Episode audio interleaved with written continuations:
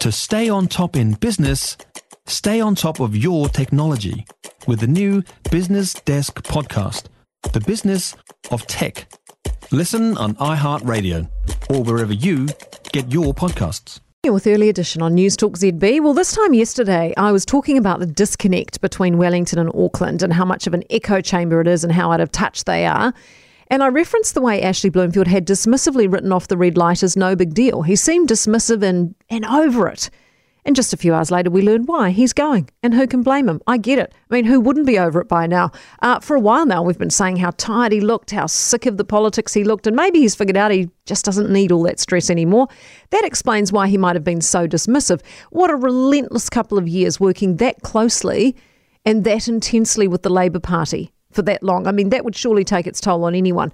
He was quick to rule out any future in politics when asked, and that's completely understandable. If you think about his role as a public servant, he was never supposed to get that politicised anyway. But the past two years of such a close working relationship with the government did turn him into a political animal, like it or not. When he was stationed next to Chris Hipkins or the PM day in, day out for press conferences, which were always loaded with politics, let's be honest, then he just couldn't help but get sucked down that rabbit hole.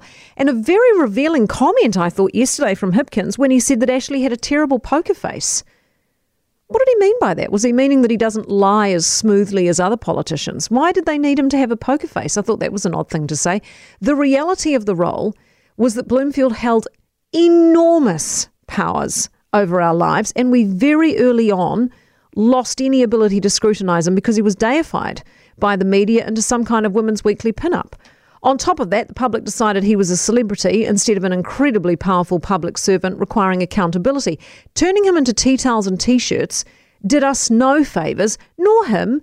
For us, it became sacrilege to ask questions like Where's the PPE you promised? Where are the flu vaccines? Where are the COVID vaccines? Where are the rat tests? Why are we still in lockdown?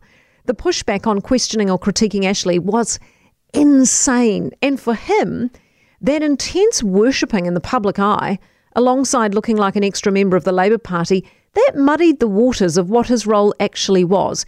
Add to that the PM's constant interrupting and answering for him at press conferences, and it was very difficult for Bloomfield to look like anything other than a Labour Party puppet.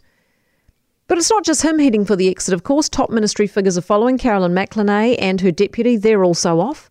So, what does that tell you about the future of the health reforms in this country? The health ministry these guys signed up for will be a very different thing by this time next year, given the sweeping reforms coming. And I don't doubt for one second that they haven't seen that as a cluster waiting to happen and they're bailing. Who needs all that bureaucracy? And even more stress to deal with when you've already had two years of a pandemic to handle. Hawkesby. If I was him, I personally just couldn't bear to sit through one one more of those press conferences next to the Prime Minister. Every time he gets asked a question, I'll answer that. Um, uh, if you don't mind, uh, Dr. Bloomfield, I'll answer that. And he could barely get a word out.